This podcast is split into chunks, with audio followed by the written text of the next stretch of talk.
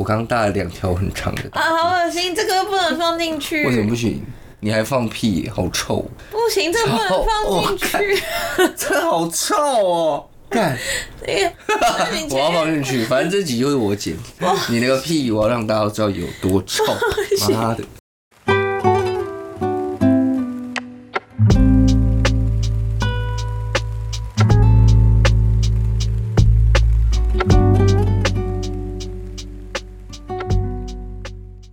嗨，大家好，我是老蒲。大家好，我是 Kiki。聊戏剧，聊人生。欢迎收听《K 戏人生》。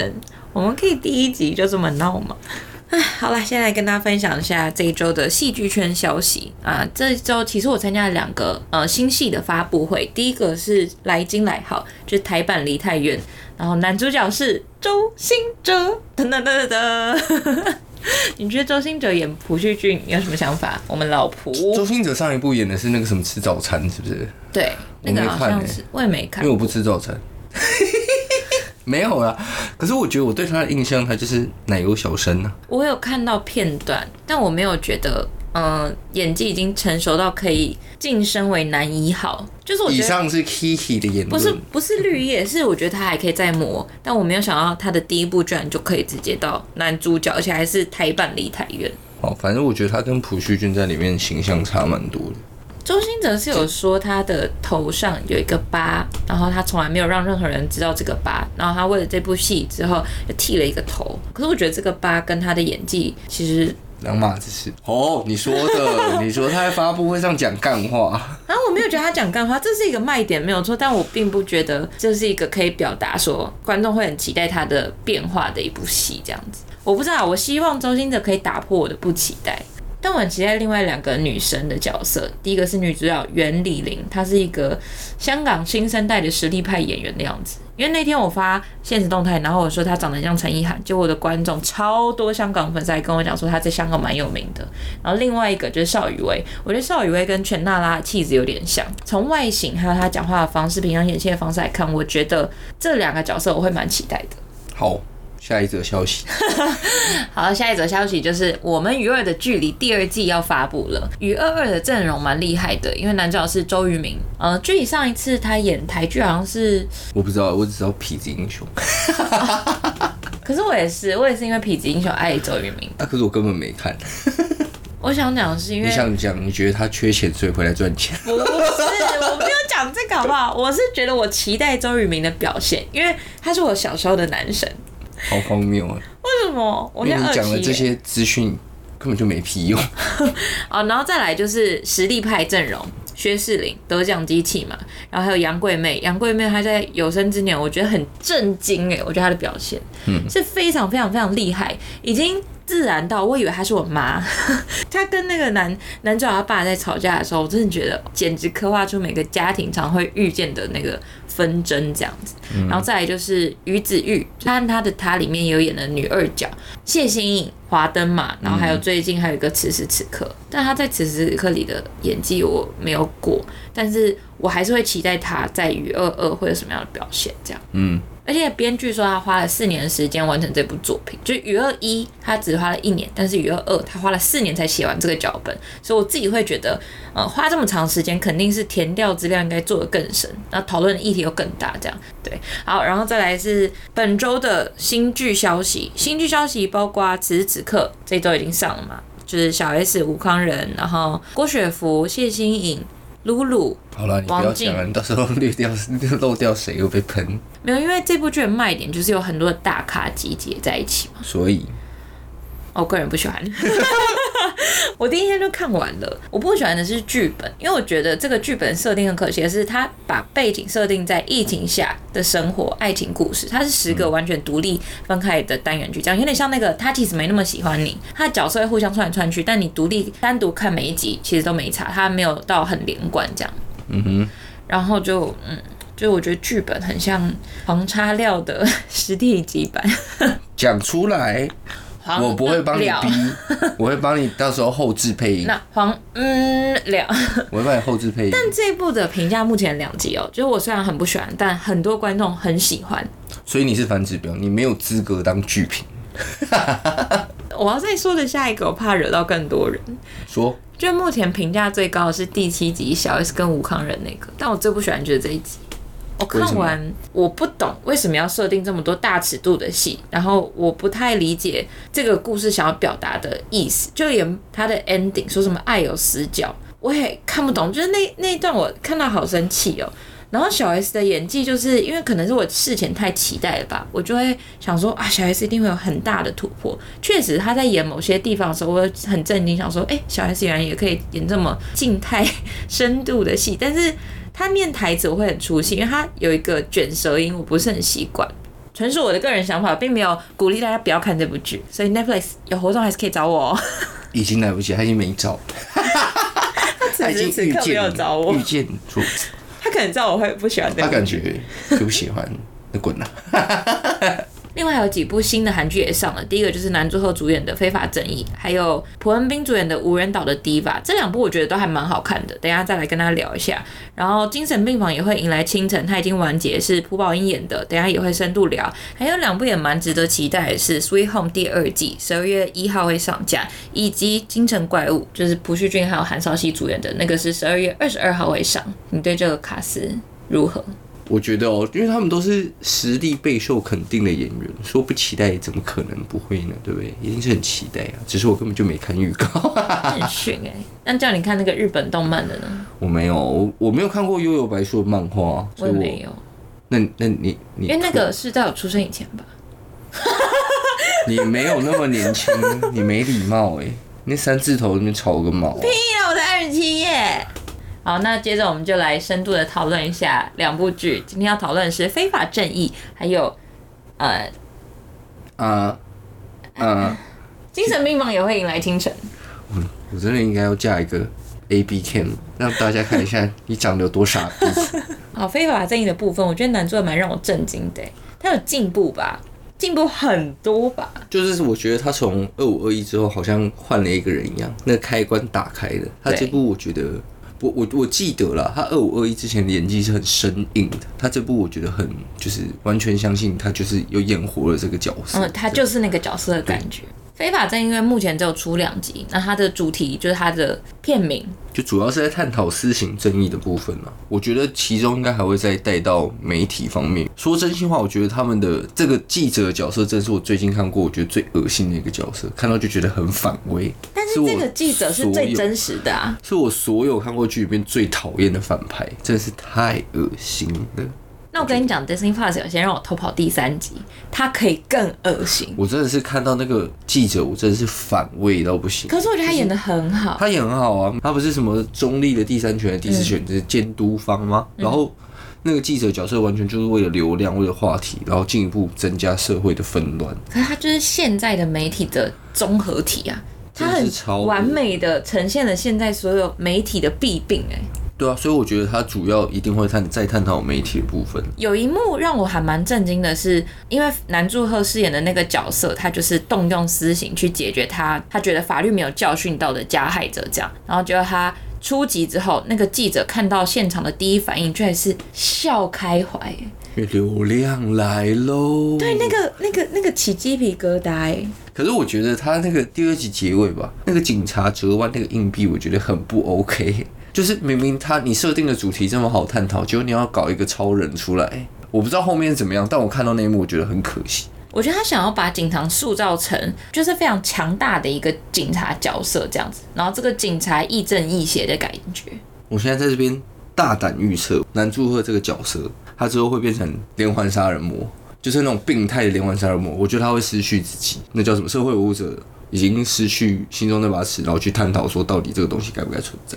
哦，我觉得是这样，因为法律就是最公正的第三方的工具，一个工具，这样，它就是一把很明确的尺。可是我从第一集就觉得男主其实有病，就他那个表情，就是他是看到有人犯罪，然后会笑了一下，说他真的是有在反省吗？而且是很邪魅、很病态的那种笑。哎，我没有注意到这一点呢。但是第三集，这就是我跟你的差别。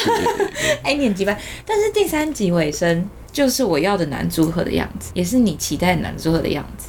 你就说他跳脱以前那种奶油小生的路线嗯，你期待周星哲的样子哦。哦，你很鸡掰。男组合第三集尾声，我觉得会让很多观众对他大改观。他不是只有第一集十分三十五秒那个洗澡画面，我把秒数记得超清楚。好荒谬哦！我是关注他演技，哈，依然，那斗娜你关注什么？关注他是不是幸很幸福？好烦！你打从内心的担心他我。打从内心觉得他一定要幸福吧，我的女神。你如果不幸福的话，交给我了。所以我才会发疯，一个晚上就把它追完。他一定要幸福，他一定要幸福，不然就轮到我了。真神经病。好了，那因为非法正义它只有播两集，所以能跟他讨论的不多。大家也可以期待我之后在 YouTube 上面应该会好好的讨论这一部 Podcast 的部分，我也会问问看老婆的意见啦。就是两边平台你们都可以参考。你说 YouTube 终于不会再问我说，哎、你觉得这部要怎么讲？我没我没有现在没有，现在我的观点只在 Podcast 出现了。哎、这样观众会误会。比如说观众请尽情的误会吧，这些就是真的。不是十部影集头，大概会问老婆三部意见，但有七部是我自己的独立想法。你说换成恋爱，哦哟，换成恋爱就是一个需要讨论的、啊。没有，你没有跟我讨论，你就有独立的想法、啊。好，再来是无人岛，哇，无人岛的 Diva，对，差点忘记，我觉得还蛮有趣的。就我本来以为这个故事的设定会很冷门，然后又很不现实这样，但他从第一集我觉得埋的东西就超多的。我是看完《精神病院》，然后去看无人岛。他那无人岛有一幕在跟他们的代表在谈判的时候，朴文斌不是在外面等嘛，然后那个水淹起来，我想说干啥小焦虑症啊。不是，他们是用类似的意象。我知道啊，可是我瞬间，因为我刚看完我就去看无人岛，就啊啥小焦虑症哦怎样啊？但不得不说，朴文斌演的很好吧？我觉得他第一、二集的表现有很多，他有很多细微的表情会让我想到吴英武，哦，真的哦，就是是语音舞。对语音武，就是天才律师，好不好？我会让我想到，可是我觉得他第三集就是有表现出那个角色的另外一面，我就不会一直联想到之前的那个角色。我觉得会一直联想到有一个很相似的原因，是因为那个天才律师那边他就是他是自闭症嘛，所以他跟常人交流的方式可能比较像小朋友。然后现在这个无人岛的角色，他要在孤岛待了十几年，所以他的心智年龄其实也是比较偏向于高哦，所以。是角色所以他们表现的方式会很，就是比较接近十几岁的人的那样的方式，所以可能演绎的方式会比较像。然后等到他回归现实社会过一段时间之后，这个感觉就慢慢消失了。那我跟你讲一件事，人家你要放是屁非常律师，哦哦，非常律师人家是非常律师，不是天才律师。哦，早点讲嘛。我就想要等你讲完噼里啪啦一连串之后，再来打你一枪，这样砰。但我觉得无人岛地法有一个很可惜的地方是，他的妆法跟待在无人岛待了十五年、十六年的这个角色不太搭。你总不可能要人家去晒黑吧？不是，是像比如说眉毛，眉毛超干净的。那很难啊！怎么你干嘛？他要帮他画乱这样？对啊，就她太美啦，她的美到我想说，哇，无人岛是生活多好，很滋润啊，还有很多番薯可以吃。还有马铃薯。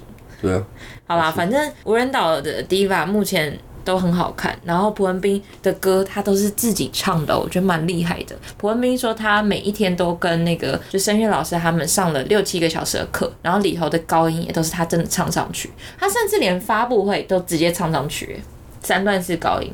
检讨一下。哦，好，这集都是到这一集。然后再来是本节大重点，精神病房也会引来清晨。这部是近期我看过最喜欢的韩剧吧。你为什么会觉得精神病房是朴宝英到目前为止表演的最漂亮的一部，最他？他演过最好的一部，因为以过往他的角色戏路来说，我觉得他的类型太单一了。比如说像大力女子杜奉顺那个《Oh My 鬼神君》，他都是可爱可爱，然后很讨喜，就是当然他也演的不错，但是你没办法去探究说他到底是不是一个超级硬底子演员，就是各种角色剧本他都能够接的。我很好奇他是不是这种演员，但至少在《精神病房也会迎来清晨》这一部，我看到他不一样的面貌。我们先把精神病房分两趴来讨论，第一趴是生病前，第二趴是生病后。生病后，我觉得有很多东西可以讨论，所以我们先讨论生病前哈。嗯，生病前，我觉得他有给一个很棒的观念，就是他说缺乏什么的人就一定会有精神疾病嘛？那什么都有的人就不会有精神病嘛？我觉得这个真的是贯彻他从头到尾想要表达理念。对他第四集有一个病患是钱被骗走了嘛，然后他做过类似收垃圾这个工作吧，嗯，然后他在捡外面垃圾垃圾的时候，镜头有照到荧幕里面欢乐的上班族，因为他很想要找到工作，嗯，刚好里面有一个第二集出现的精神病患，这整这一整幕就是回扣那个主题啊，我没有注意到这在这个就是在多兰的角度，就是被骗钱那个角度看，就是陈志就是什么都有了，他有工作，他有钱，他什么都不缺，可他一样是生病了。嗯，哎、我没有注意到这个哎、你不适合当影评啊，那一幕怎么打过去、哎，还敢再加速啊？哦，你你解了我一个心结欸。会生病有很多种原因，不会只有单一原因。这边他回扣的很，没有，所以会生病不是因为不知足，大家不要想太多。可是我觉得这一集有一个我自己很不喜欢的一个点，黄医师他的感情线，我觉得他没有什么铺陈，突然就在一起了，很让我觉得很突兀。我那边也很不喜欢的点是，他就直接亲下去了。可是万一女生就真的不喜欢他，他也直接亲下去，不就是性骚扰吗？我就觉得他没有交代的很清楚，我没有感觉到他们有任何火花，他哦，们哦你没有感受到。女护理师也对他有 feel。对啊，我一直觉得他只是不知道怎么拒绝，毕竟他又觉得自己是我大对对对对对对对对对，我也是这样。我以为他是不知道怎么拒绝别人，就是觉得不好意思，毕竟他就是比较自卑嘛。他们在一起，我整个超爆傻眼。可是他们在一起之后，我觉得是有说服力的，只是他们在在一起前的那个 moment，对啊，超迷的。反正我觉得这边处理的我不是很喜欢。嗯，这边确实有点可惜。但我自己在精神病房里面，我还有学到一个点是，你知道为什么恐慌症不能喝咖啡吗？咖啡因兴奋啊，嗯，我不知道有没有这个理由啊，但我查到的是在使用药物治疗的过程中，医生通常会搭配患者的正常睡眠习惯，还有生活作息，然后适度的运动，还有避免身心过多负荷，所以也要避免咖啡因或是尼古丁的使用，不然会恶化这个症状。这样子，就我不知道，原来恐慌症或是这种精神疾病最好是不要碰咖啡因，学到了吧？你没有准备到这一点吧？哼 哦，我笔记上点多的是哈。在 好，边那你再来分享啊。第五集是我整部戏让我最 shock 的一集，我整个感怎么这样？他这集在讲那个患者面临校园霸凌嘛，我觉得他处理的最好的是他没有去深谈校园霸凌这件事情，他就一样把主轴拉回精神疾病这件事情，我觉得这个很棒，没有必要。扩展那么多分支，因为你一集短短的，你不可能处理得完。他是要写一个情绪的日记嘛，就是你有什么事情回忆，然后就写下来。然后写完这本日记的时候，然后医生跟你说，跟他说，就是你把你觉得稍微有一点点负面或者很负面的东西，都用荧光笔标记起来。嗯，就他标记的整本都是。我看到那一幕，我直接吓到，我觉得我应该整本也是黄的，就觉得我要不去看医生。哎、这部剧让我想很多的是，我也会一直不断的在想，还是我其实也有可能有病。有很多的情境下，也许我没有注意到，但透过这部剧，其实也会提醒我，我可能也要去注意这些细项。哦，啊他这这这这一集还有一个我惊讶的点，剧里面的医生说，他说情绪也是有肌肉记忆的。我觉得这句写超对，大棒概就。是如果你一直记得这些负面的事情，你的人生可能那个情绪就常陷入这些负面的状态里面。那段写的很好，那你知道你要怎么做了吧？给你两拳，不会是常常想到我，你就会觉得哦，快想到你觉得哦快好荒谬，怎么有人那么蠢？Oh my god！大概就是这样。你害我接不下去。然后他还有跟那个啊，就是护理社的小组长在那边对话，就映射到过去的自己。我觉得这段的安排，我自己最喜欢的是那个小组长是妈妈。在生病前濒临快要生病的状态，就它是有一个对比的，一个是你其实有注意到，你有去意识到这件事情，你改变它的话，你就有机会不会生病，或是你有机会给你自己比较放松一点。然后另外一个对照就是妈妈已经生病了嘛，然后她自己在练习，如果不幸她生病了，然后解决方式，她可以练习的方法是什么？这样子，你干嘛给我这种笑容？你知道我这个笑代表什么？你想要想？你看的太浅了。你知道我跟你讲为什么我喜欢这一段？嗯，我觉得啦，它带给我们另外一种深层含义是，精神病房的护理师跟病患不单只是医病关系，就是病患也会让你人生得到不同的成长，不只是护理师在帮助病患，病患同时也用不同的角度去看待人生，帮助护理师去走出他们的人生课题。哎呦！就跟你说，你太浅了吧？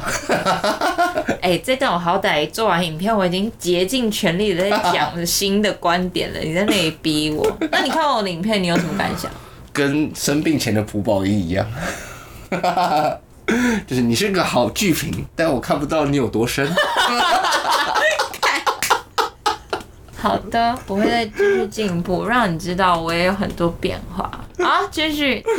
你还有做什么笔记？我接下来就是朴宝英跟里面的病患舒婉的关系嘛。我记得朴宝英是这样安慰舒婉的，他因为舒婉是一个呃公职考生嘛，然后考了不知道连续七年失败嘛，啊，他玩游戏，然后后面迷失在游戏的世界里面，然后被送来精神病房。后面他开始恢复的时候，就一样在担忧公职考试的事情。朴宝英是跟他讲说，你不用担心那些时间，就是你现在的状态就是蹲得越低，之后就能跳得越高。然后那个病患回应他说，可是就是他已经蹲得太低。忘记怎么跳起来。其实我觉得这句话很写实，在你面临那种情绪的时候，你就只会有这个念头：你在低谷里根本看不到阳光。你现在告诉我那些鸡汤的话语，我根本一点感觉都没有。我需要的其实不是这些话。嗯，不知道您想要分享什么的剧评？你记不记得多恩他有帮书玩画那个书，然后画了一个乌龟吗？然后不是就加加油在那个书里面吗？那边我一开始想说，哎，为什么是乌龟？是龟兔赛跑。可是从头到尾都没有看到兔子，但也没有看到获胜。这边其实已经在暗喻他没有赢，他没有走到终点。对，我操！你有想到这个吗？这是什么彩蛋系列啊？哎，这个这个我没有在影片里头讲，但是我后来有想到这件事情。这个你有看懂吗？没有吧？这是我自己想出来的哦。我就想到龟头。这个不能放进去啊，白痴哦！我这不是让，他龟头就跑出来了。这个不能放进去。我讲那么深啊，你在那里龟头，好像 low 毙了，你还在那里说我不够深。哦，成名以后我很喜欢他有一个呈现手法是多恩答应董医师说给我一个月时间，一个月以后我再给你答案嘛。董医师其实很希望时间过得快一点，然后多恩也希望说用忙碌的生活有效运用自己的时间，帮助自己加速走出。这个伤痛，因为时间就是最好的疗药。它的呈现就是多恩在那个二十四小时的时钟里面画满了一一要做的事情，嗯这样时间就过得很快。所以你发现他的镜头其实很少，很快速的带过一个月的时间。然后董医师的做法就是不知道做什么，所以一直找时间打发。他的镜头特别多，时间过得特别慢。我很喜欢这个呈现方式。我本来啦，以为就是那个有效时间，他不是画好画满吗？回去休息之后，他不是一格一格开始在减少吗？就是我本来是想说，那个一个一个清空是要再提。醒观众适度的休息，但他休息到一半，然后他的好朋友来叫醒他，就是逼他出门那一段的时候，就开始发现不对劲。他没有走出来。对，可是我觉得不对劲的点是，我知道那个好朋友的心意，还有那个点，我也知道接下来多恩要生病了。一方面应该是看到觉得心有戚戚焉，觉得我曾经做过这么傻的事情。然后他在跟那个黄医生聊天的时候，黄医生刚讲说，你面对忧郁症患者，不要碰，不要不要去鼓励他们。什么时候就觉得，哎，他是说。不要试图为他做什么，支持跟理解，相信他会好，那就好了。但这边提到很重要的就是陪伴的人也是要学习的。对啊，大家都对于这个病的认识不够深，都要学习怎么去克服，怎么跟他相处。因为你不知道你什么时候会碰到病患，因为不知道你身边的人会不会有一天真的不幸遇到这个状况的时候，在你有认识这个疾病的前提之下，用正确的方式跟他们相处，这很重要啊。另外一条直线，黄医师那边，我觉得还有一个什么来宝来哦，还是什么来？得来啦。哦，得来，嗯，素。得来怎么了？就是他妈妈其实没有付呃付出养育的责任，又希望得来尽孝道嘛。嗯。然后他有说一句台词让我感触很深啊，他说债务还了就会消失，可是妈妈你不会，你怎么样都不会消失。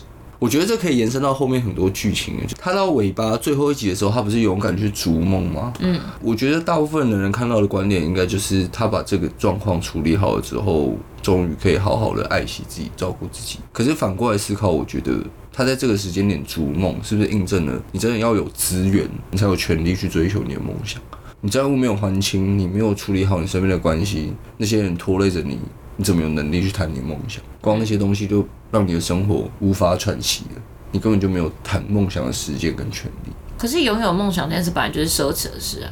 我知道是啊，可是这是一件很可悲的事情。我觉得大家生长环境不一样，然后有些人有权利去谈自己的梦想，有些人根本就是在思考下一口饭到底在哪里。我反倒得来跟他妈的关系，我就想《黑暗荣耀》。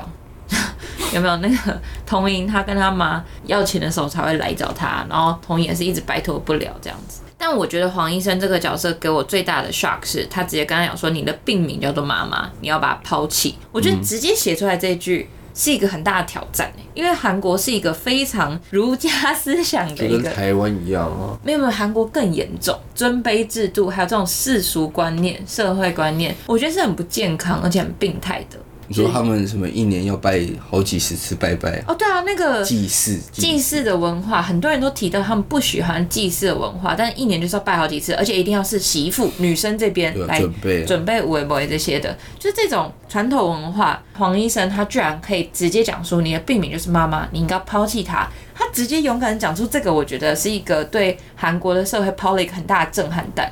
对韩国的传统观念发出挑战。对他对韩国的传统观念发出挑战。你我我我想说帮你总结，你抄我的话干嘛？我想说你在很剪没品呢、对，我想说你在剪这段的时候，你就直接把我的结论剪成我的。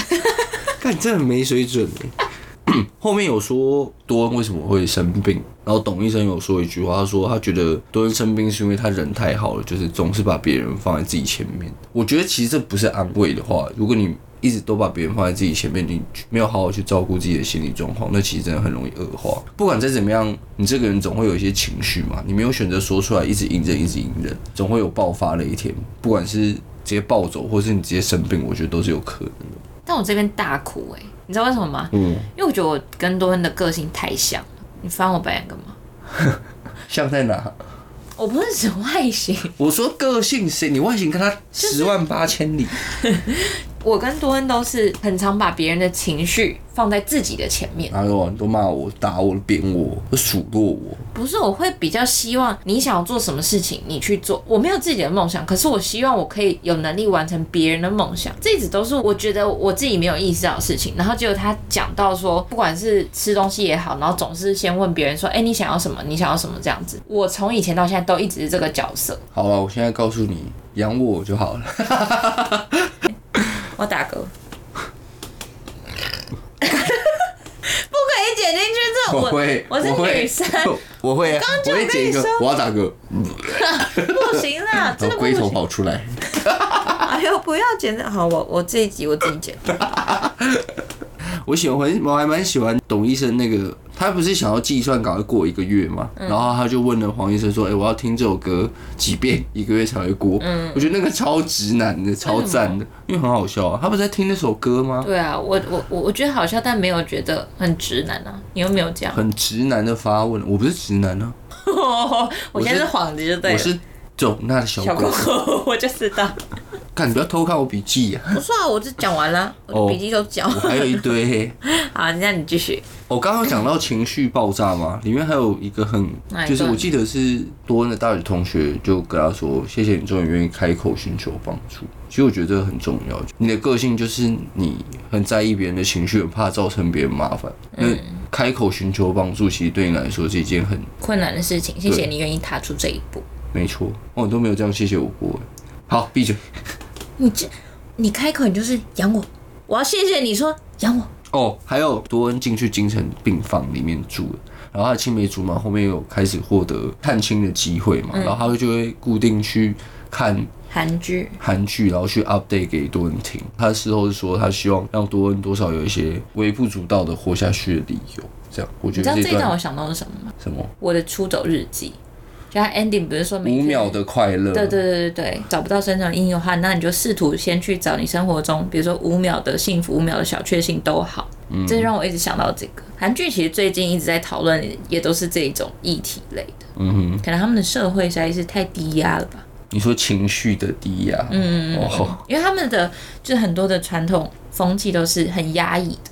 嗯，后半段我其实已经在影片里头讲过了，我觉得最棒的就是他一直在提醒大家正确认识疾病这个点。如果你有理解这个疾病的话，你其实就是院方的那个立场，就是你会理解这个疾病，知道它是 OK，所以大家都支持多恩回去上班。但你不理解，你就会成为那群无理的病患家属们。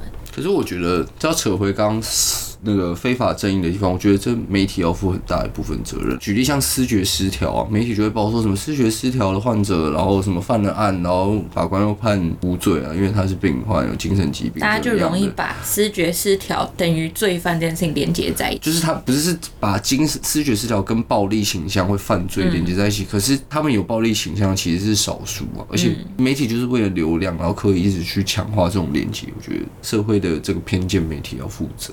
那个谁啊，那叫谁？那个比利时人叫谁啊？席兰啊，哦，席兰有做一个那个媒体的那个，嗯，怎么改进的？不是，他是他在喷说媒体台湾的媒体到底可以多烂，然后他出了一支一小时的长片，嗯，我我还没看。看过。